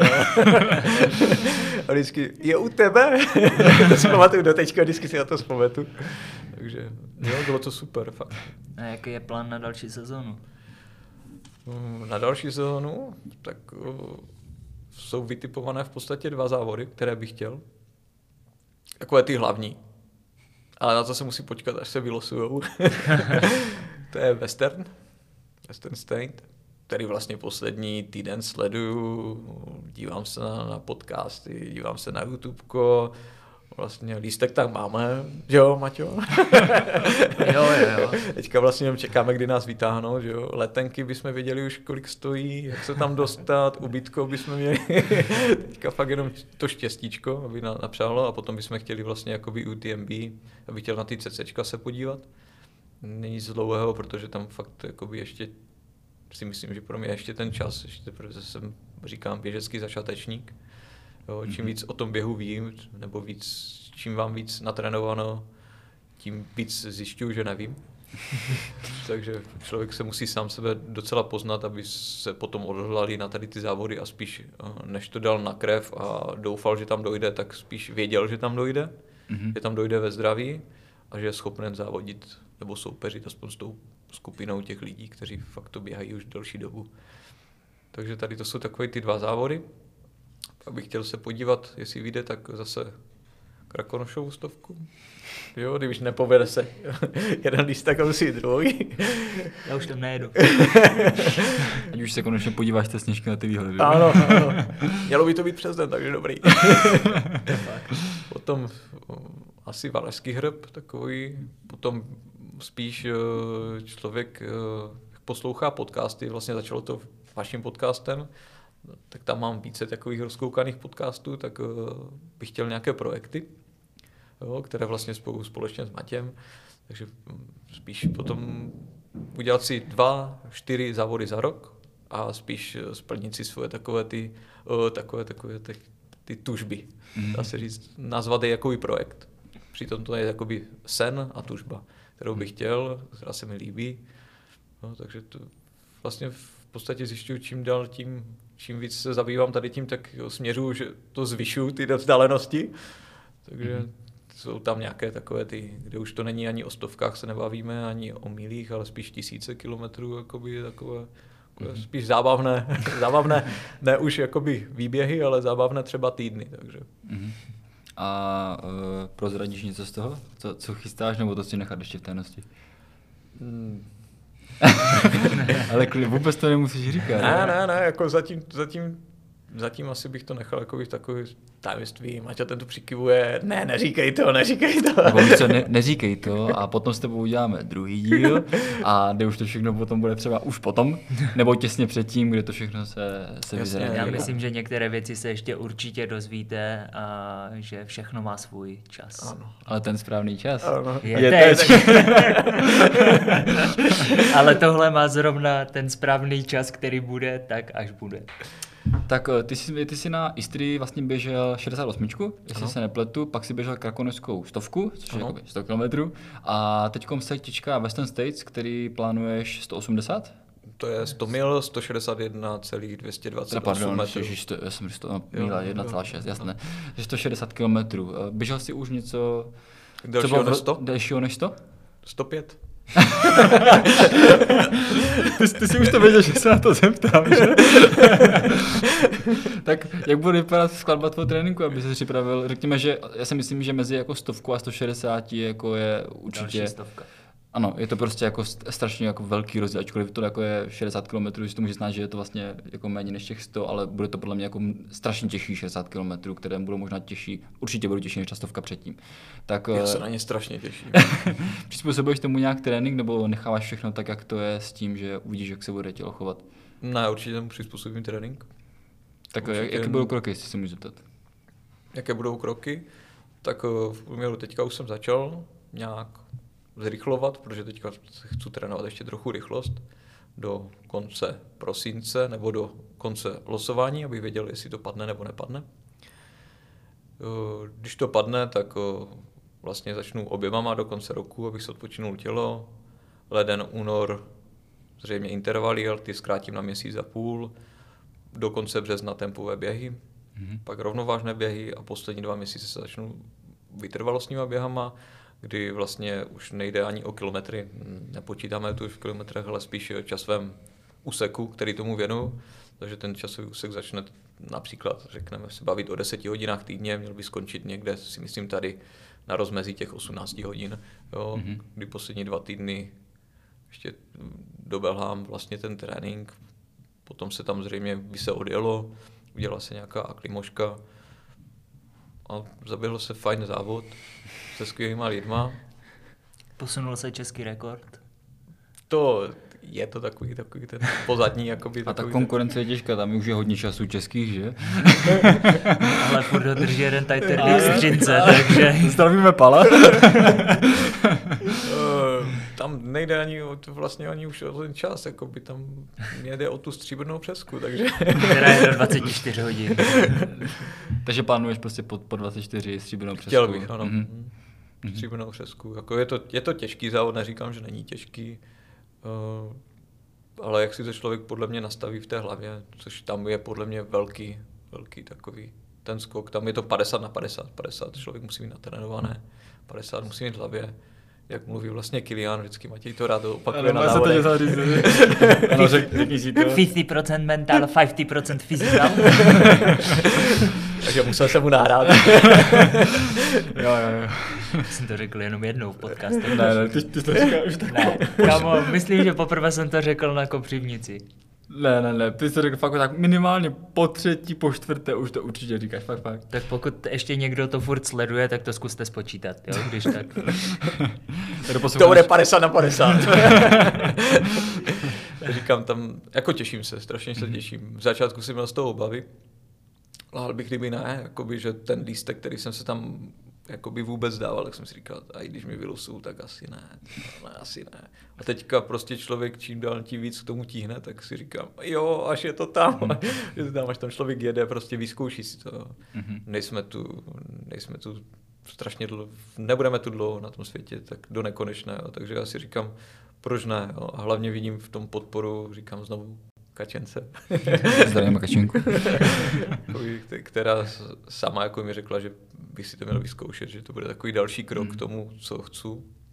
A je to tak, prostě nechci, já vždycky, když něco udělám nebo zaběhnu sto kilometrů, tak vždycky už sleduju, co tam je dál v pozadí. Něco se dál. Takže tak to prostě u mě začíná. Je to i takhle v práci asi a i v rodině, všude prostě, asi si to nesu celým tím svým životem, že hledám ten cíl, jakoby, jo. Furt hledám ten cíl, nebo posouvám tu hranici, což je fajn, protože sám o, co, sám o tom vím, že jsem takový, takže jsem zvědavý, kde to, kde to skončí. No. Já si myslím, že to neskončí nikde. Ale... Ty už to zmiňuješ po několikáté, právě tu podporu té rodiny. Myslíš, že asi je to hodně důležité, že ta podpora z té rodiny předtím, že máš, ty máš vlastně manželku i dítě, tak třeba k tomu přizpůsobuješ ten nějaký tvůj tréninkový plán a podobně. Asi bez té podpory by to nešlo, že? Té rodiny. Při tady těch bězích a tady tom všem, co absolvujeme, nebo co chci absolvovat, tak člověk to musí mít fakt tu podporu rodiny velkou, protože je to časově náročné. Hmm. Mám rád strašně svoji práci, jo, proto jsem tam delší dobu, takže vlastně trávím v práci, dá se říct, v průměru za ten týden deset hodin, takže od šesti rána třeba do třetí, do čtvrté. Já už jsem myslel za celý týden. To tak bylo pro mě, trávím v práci v celku denně, denně, deset hodin denně. Jo, takže potom přijde člověk domů, teďka čeká trénink, jo. Teďka už je tma, tak se mu ani nechce, ale přitom se na to těší, takže si zaběhnu. Přijdu domů o půl sedmé, sedm večer, teďka s manželkou, že jo, se synem, někdy se musím člověk poučit, protože má angličtinu, takže to manželka zase tak moc nezvládá, jinak, že jakoby učí všechno veškeré, tak klobouk dolů, to s ním veškerého naučí všecko, ale musí se člověk jí mají trochu věnovat, že jo. Není to takové jednoduché, jak by si to představoval, ale je to jináčí, než bych neběhal a byl s nima stále, si myslím, protože to bychom si asi možná v některých věcech nerozuměli. Mm-hmm. Takhle furt otevíráme věci, a co tady to, a co tady to, a dařilo se ti, ne, jo, nedařilo. Dokonce se mi zahrnul vlastně i do jídelníčku, takže vlastně začalo mi vlastně vytvářet i jídelníček nebo low carb, jo, s tím, že vlastně teďka bych chtěl postupně přejít nebo jíst méně masa, což taky je na to připravená, přichystaná. My už se taky, připra... taky, my se, my se taky připravujeme a chystáme na další otázku. Ohledně jídelníčku. takže, takže fakt jakoby, tu podporu člověk musí mít. Nebo to zastání, jakoby, že a zase o víkendu, jsou někdy takové dny, jo. Nejsi teďka se mnou a půjdu o tom víkendu, ale zase na druhou stranu, nebo jdi si, jo. Nejlepší jsou ještě takové ty... Vypadni. Ano, to jsou, to jsou, to jsou zase takové ty hádkové období, kdy potřebujeme vyčistit. Tak to je, ty tu seš ještě doma? Běž běhat, běž běhat, běž běhat. A dřív než večer se nevracej. Tak já půjdu si klidně na šedesátku. Klidně a i stovku. Ale pak jsou no, zase období... Ty seš, ty seš nějaký protin, vypadni běhat, ať se vratíš. Ano, tak, tak to většinou je. Ale je tam fakt ta podpora, kdy fakt člověk tráví i tu sobotu, neděli někdy na těch tréninkách, jo, s přáteli, s kamarády. Takže za to jsem rád, že to takhle zbere. Jo, na závodech třeba, když vyběhnu, tak na bé sedm tak jezdila se mnou. Jo, tak jsem ji obdivoval úplně, protože fakt byla za tím volantem, pomáhala mě a i mému kolegovi a byla s ním po celou tu trasu. Když jsme běželi tu Krakonošovu, tak nejenom žena, jakoby Kačka mi psala, tak dokonce brácha nám fandil, jo, psal nám. Nejlepší bylo povzbuzování, ten, přidejte, ten šedesátipětiletý je pořád před váma. Jo, a psal nám ve tři ráno, takže to bylo, to bylo jako, takové fajn, jo, takže celou rodinou se to nese, to samé i vlastně rodiče, jo, takže vždycky taky pogratulujou, nebo napíšou, nebo popřejou. Takže za to jsem strašně rád, že mám vlastně takovou komunitu těch blízkých kolem sebe, kteří mi přejou, pomáhají mi v tom, jo, pomáhají mi k úspěchům. Jo. Rodiče od manželky to samé. Jo. Dokonce vždycky její taťka, ten vždycky za mnou přijde a dobře jsem tě potrénoval, co? Dobře ti to půjde. Vždycky musím říct, vlastně to je můj trenér. Pavle, zdravím. Sam, samozvaný trenér. Ano, ale, ale perfektně, jako všichni, všichni to přistupují, jo, potom chcou třeba a ukáž mi tu tráť, ukáž mi tu cestu, a jak to, že to nemáte nahrané, jo, a kde jste udělali chybu, a kde, kde, kde vás to stalo síly, a bolelo to, takže člověk spíš se těší i to, co přijde po tom závodu, protože stráví ten čas s tím blízkým kolektivem a vypráví všechny ty historky, jo, ty srandy a jejich nemálo. Jo. Říkám, kolikrát máme výběh, teď jsme měli holo zakončení sezony o šedesát kilometrů a v podstatě jsme mohli o tom mluvit celých těch šedesát kilometrů. Takže to bylo perfektní. Mm-hmm. Možná jsi to trošku nečekal, ale ty už to už nakousil. Říkal jsi na začátku podcastu, že jsi abstinent a teď si uh, také zmínil low carb a také nějakou, řekněme, cestu ke zbavování se masa z jídelníčku. Tak uh, jak vypadá, řekněme, jak přizpůsobuješ stravu a celkově jako životní styl? Co tak jako nejvíce dodržuješ? Mm, tak vlastně... Odepírám si alkohol a to vlastně mám od té doby, co mám po chemoterapii, tak vlastně jsem zrušil vlastně alkohol vůbec z jídelníčku, což mi nechybí. Alkohol z jídelníčku? Všichni víme, že nejlepší snídaně je pivo. No, ano, přesně tak. Já jsem Já už jsem to nevydržel. Snídaně je pivo. Takže, Promiň, ne, v pohodě. Neviděl jsem, jak to, jak to jako říct. No. Takže vlastně alkohol vůbec, ten jsem zrušil. Vlastně jsem kouřil kdysi, mm-hmm. takže taky nekouřím. To jsem taky zrušil z jídelníčku. Ale to jsem, to jsem se vrátil po chemoterapii, to jsem začal kouřit, ale potom se začal vlastně, jak jsem se vrátil k tomu, že jsem začal běhat, tak jsem zjistil, že mi to strašně vadí. A nebo že mi to víc, spíš, že mi to chutná po tom běhu, jo. A tak jsem říkal, že to není, není normální. A, ale furt jsem se nezrychlil, jak říkám, se určitě zrychlím, jak přestanu kouřit, jak jsem přestal kouřit. A asi jsem zrychlil, to nevím. Takže vlastně nepiju, nekouřím, teď jsem se sám sebe pochválil, což je výborné. A k jídelníčku... Mně se jenom líbilo, že si můžu krapet vrátit, že jsi řekl, že jsi přestal kouřit kvůli tomu, aby si zrychlil a kvůli tomu, jako, že to kazí to zdraví. Jako, že, že tam šlo zase jako o ten běh. Tam šlo o ten běh. Jako, jsem zapálený běžec. Jako, když něco dělám, tak naplno. Z jídelníčku, no, v podstatě, když jsem chtěl se připravit na tu bé sedm, tak tehdy to začalo, tak jsem začal koketovat s low carb. Mm-hmm. A začal jsem si tvořit jídelníčky podle toho, vlastně začali jsme péct vlastně i pečivo, což děláme doteďka vlastně housky, protože jsem zjistil, že nakonec mi to pečivo všecko chutná víc než vlastně mm-hmm. normální. A postupem času přicházím, že nepotřebuju tolik masa a to hlavně díky tomu, že když jím víc toho masa před závodem nebo přes čekole, tak se cítím strašně, strašně plný. Jo? Takové... Takže teďka to doplňuji nudlem a jo, lehčí stravou a je mi fajn, takže postupně chci přecházet k tomu, že bych to maso ne úplně možná omezil, ale prostě škrtl trochu z toho jídelníčku mm-hmm. a nahradilo něčím lepším. Ano. Tak jo, jdeme na další otázku? Nebo máš ještě něco k tomu? Ne, ne, mě láká už na to, se koukáš ty. Ah, výborně. Je to naše taková oblíbená otázka, jelikož jsme v nějaké firmě o hodinkách, já vůbec nevím sice o co se jedná, ale... A to jsem si zjišťoval, to jsem si zjišťoval, přesně abych to řekl. Mám Garmin. Přesně tak. Tady, přesně tady, tak. Tady někdo připravil. Ano. Jelikož jsme... jelikož jsme teda v hodinkách tři sta šedesát pět, tak jaká je vlastně tvoje preferovaná značka hodinek a co všechno máš vyzkoušeno, nebo jaká byla tvoje cesta hodinek? A to se ti nejvíce líbí taky ještě k tomu. Jo, jo, jo, jasně, jasně, to jsem si přesně připravil, protože to jsem, to jsem přesně domácí úkol hotový. On teď přemýšlí, jak to, on teď, teď si vytáhne lístek. Můžeš si vytáhnout ten lístek, kde máš ten referát připravený. No, referát nemám, mám to, mám to v té hlavě.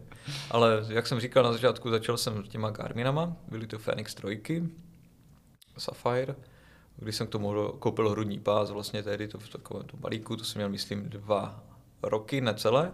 Protože týden předtím mi odešlo optika, takže se to reklamovalo, reklamace byla uznaná, dostal jsem pět iks pročka, ty jsem vydržel s nima mít rok, to znamená tři roky a teďka mi dobíhají rok a půl, mám vlastně poslední tady ty hodinky a to mám Garmin Tactix Delta, Delta Pro, Pro Sapphire. Takže bez solaru. Bez solaru, mm-hmm, bez solaru. Jasné. Ano. Zjistil jsem vlastně, když jsme byli v tom Chorvatsku, jsme zjistili, že ten solar je tady u nás jakoby, tak celé jakoby nefunkční. Už tady bylo jako více, jsme měli hostů, co přesně potvrdili, myslím, že Lukáš Lukáš Bhajek říkal. Jo, jo, jo, právě říkal taky, že solar jakoby v těch jižních zemích dává smysl, mm-hmm, ale, ale tady, tady, tady, tady, tady u nás tady, tady, v těchto podmínkách, možná tak v červnu, v červenci, přesně, ale zbytek roku asi úplně no. Možná. Proč zrovna Garmin? Proč u něho zůstal? Nebo... Proč zrovna Garmin? Tak jak jsem říkal, viděl jsem to u kolegy, hlavně to. Ukazoval mi hlavně ty aplikace, které tam jsou, že jo, takže tehdy mě nic víc ani tak nezajímalo, než že to splňovalo podmínky. Jak dlouho jsem běhal, kolik jsem naběhal a to bylo snad, snad vše. Postupem času, když jsem vlastně začal do toho pronikat, tak jsem sledoval, kolik měsíčně, potom jsem začal, jaké tempo mám, potom jsem začal, kolik kroků dělám, jaký srdeční tep, rozmístění zón. A nakonec to skončilo u toho, že jsem chtěl mít i vaty, protože jsem začal číst, že vatáž je skvělá na intervaly, takže jsem vlastně pořídil si Stryda, kterého mám doteď, mám v tom vlastně ze Strydem možná běhá na čtyři tisíce kilometrů, tři tisíce osm set něco. Vlastně vatáž hodně jsem využíval u intervalu a tempových běhů, což mi hodně taky pomohlo, si myslím, v tom tréninku, což jsem si nemyslel, že to bude až tak, ale pomohlo mi to. A co je fajn v tom Garminu, že sleduju, kolik mám naběhané s botama, protože tam mám zavedené všechny ty svoje běžecké boty a hlavně vím, kolik mám doma, takže už to není ani v jednotkách, už to je, myslím, v desítkách. To by bylo no, na další podcast, takže to tam mám nějakých dvacet jedna párů.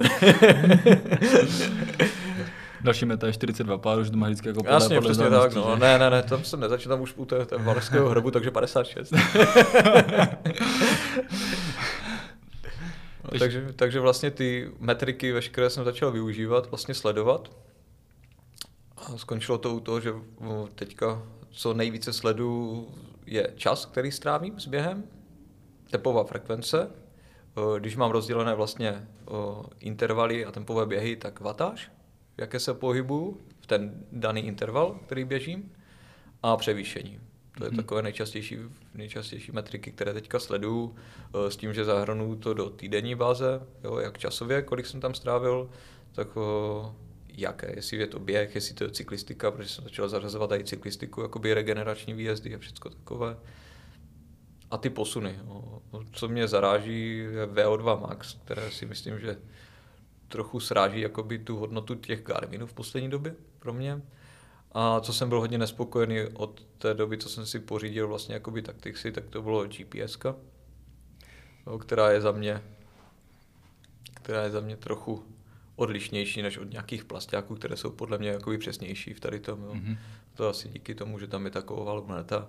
Takže ale já používám hodně Stryda, který mi to zpřesňuje, protože to mám napojené přes toho Stryda vlastně jakoby, mm-hmm, takže ten mi to zpřesňuje vlastně Mám to ověřené, protože když někým běžím, tak teďka už plus minus mi to koresponduje. Takhle jsem byl schopný ztratit půl kilometru nebo kilometr třeba na dvacetikilometrové trase, mm-hmm. kterou jsem běžel.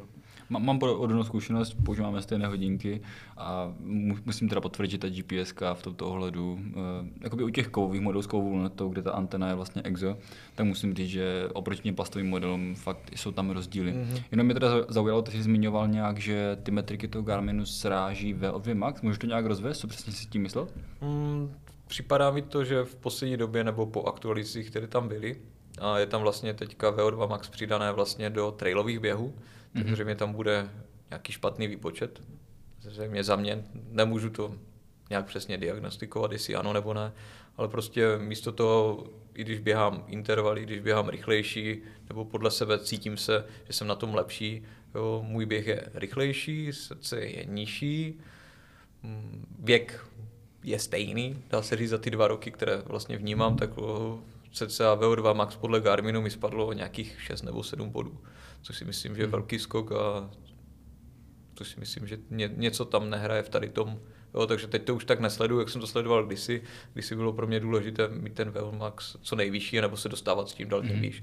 Ale zjišťuju, že prostě teďka spíš jdu na ten pocit a vlastně spíš z těch metrik srdce, délky běhu, rychlosti, si to spíš tak nějak hodnotím sám podle sebe, jestli se zlepšu nebo nezlepšu. Mm-hmm. Zmiňoval jsi, že během závodu používáš mapu?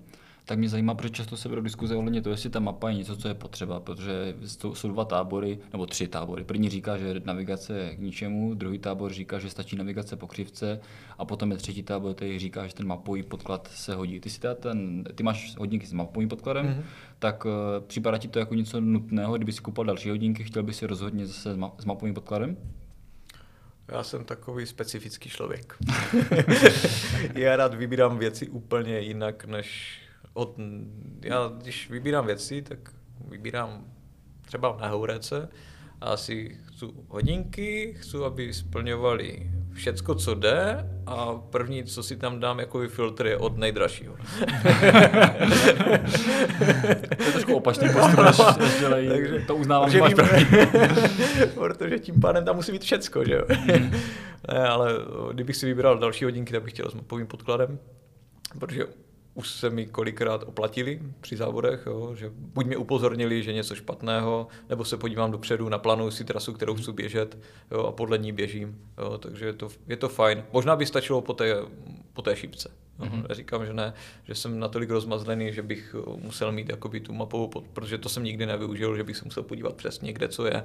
Jo, mm-hmm. To samé jak body, mapy, jo, taky nemusím vyhledávat, kde je benzinka nebo kde je nějaké občerstvení. Jo. Nikdy jsem to nehledal, zkoušel jsem to, jestli to funguje, to bych hledal, že ne, ale že bych to tak až využil při závodu, ne. To stačilo by podle mě to navigace podle té šipky, jo, nebo aspoň to upozornění, že jsem mimo trasu, které nám stačilo a podle mě by to ušetřilo zase kus na té baterce. Jo. Mm-hmm. Takže říkám, tak jak mají vyřešené teďka jakoby ty endura. Co hodně využívám je platba, což je za mě velké, velký bonus.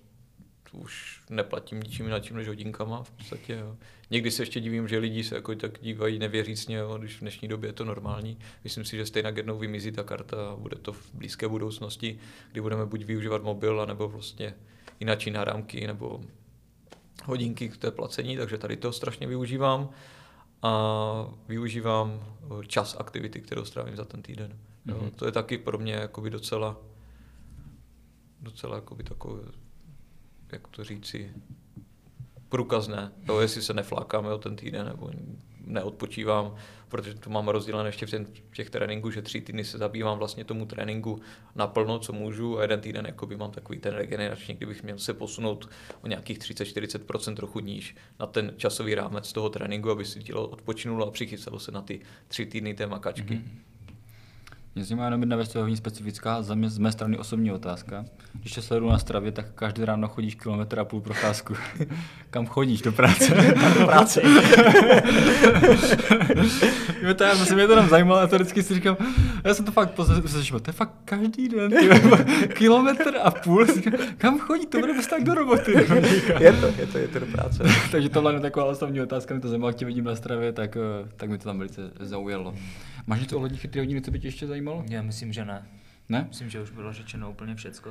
Tak takže... přichází asi otázka, kterou očekáváš, pokud si poslouchá naše podcasty. Až te... do konce. Ano, až do konce, ta uh, poslední a nejoblíbenější. Tak je nějaké moudro nebo něco, co by si řekl takhle nakonec? Může to být cokoliv, čím se řídíš, nebo co bys dal jako radu komukoliv?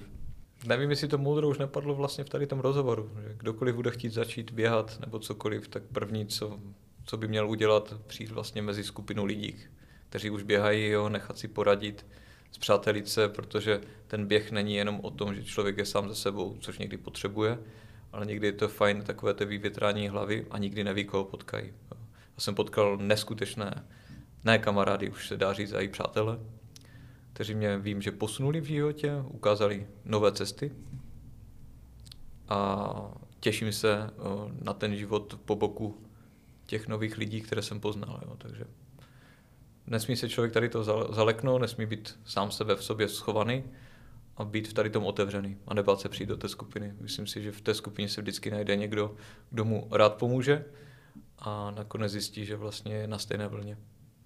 Mm-hmm. Za mě, za, mě, za mě parádní. Krásný konec. Prošel jsi schváleno. Tak chtěl bych ti teda poděkovat za to, že jsi za náma zastavil. Já si myslím, že to bylo úplně parádní. Hodně jsme se toho rozvěděli a hlavně, co je za mě nejlepší, tak jsme se jako fakt kusně zasmáli. A doufám, že všichni, co to takom poslouchají, takže se zasmáli taky, protože tvoje energie, která srší tady jako z tebe na život, tak si myslím, že i přes ty sluchátka to bude sršet do těch lidí taky. A byla to fakt velká paráda za mě. Ty máš něco, co bys dodal ještě takhle nakonec? Já nemám vůbec nic, co bych dodal. Já se taky těším na další díl a věřím, že bude. Nebo Já. vím, že bude. Ano, věřím taky, že bude. A doufám, že to bude o těch projektech, které chystáš příští rok, popřípadě to bude příští rok o dokončení Western State, pokud budete mít štěstí, nebo aspoň jeden z vás bude mít to štěstí, že bude vylosovaný. Že tam, ta, že tam, děkujeme, to, děkujeme. Že tam, vaš, že tam to vaše jméno vyskočí z toho onivého poháru. Já si myslím, že jo, máme, máme před sebou hodně, hodně věcí. Jo. Není to projektu na příští rok, je to projektu na, do, na celý život. V podstatě, jo. Já si myslím, že každý rok něco vymyslíme, nějakou tu... On, naivitu, kterou, kterou, ano, kterou může uskutečnit kdokoliv a vlastně my hledáme jenom tu cestu, jak být tí první. Jako. Dobře, tak jo. Jinak mě taky moc těšilo. Perfektní to bylo. Dobře, tak teda se asi jenom rozloučíme s posluchači. Budeme moc rádi, když nás nějakým způsobem podpoříte, ať už je to na YouTube like, komentář, odběr, sdílení, zvoneček, jak to říkáme vždycky, anebo také na streamovacích službách, když to bude třeba nějaký ten odběr, abyste viděli a slyšeli, no jenom slyšeli vlastně v tomto přesně, případě, ne? Slyšeli jaký každý nový díl. Tak jo, tak se mějte hezky, ještě jednou děkujeme a čau, čau. Mějte se, čau. Taky ahoj, Lení, Pavle. Kačenko. Učitelko angličtiny. Ano, učitelko angličtiny. Sportáci.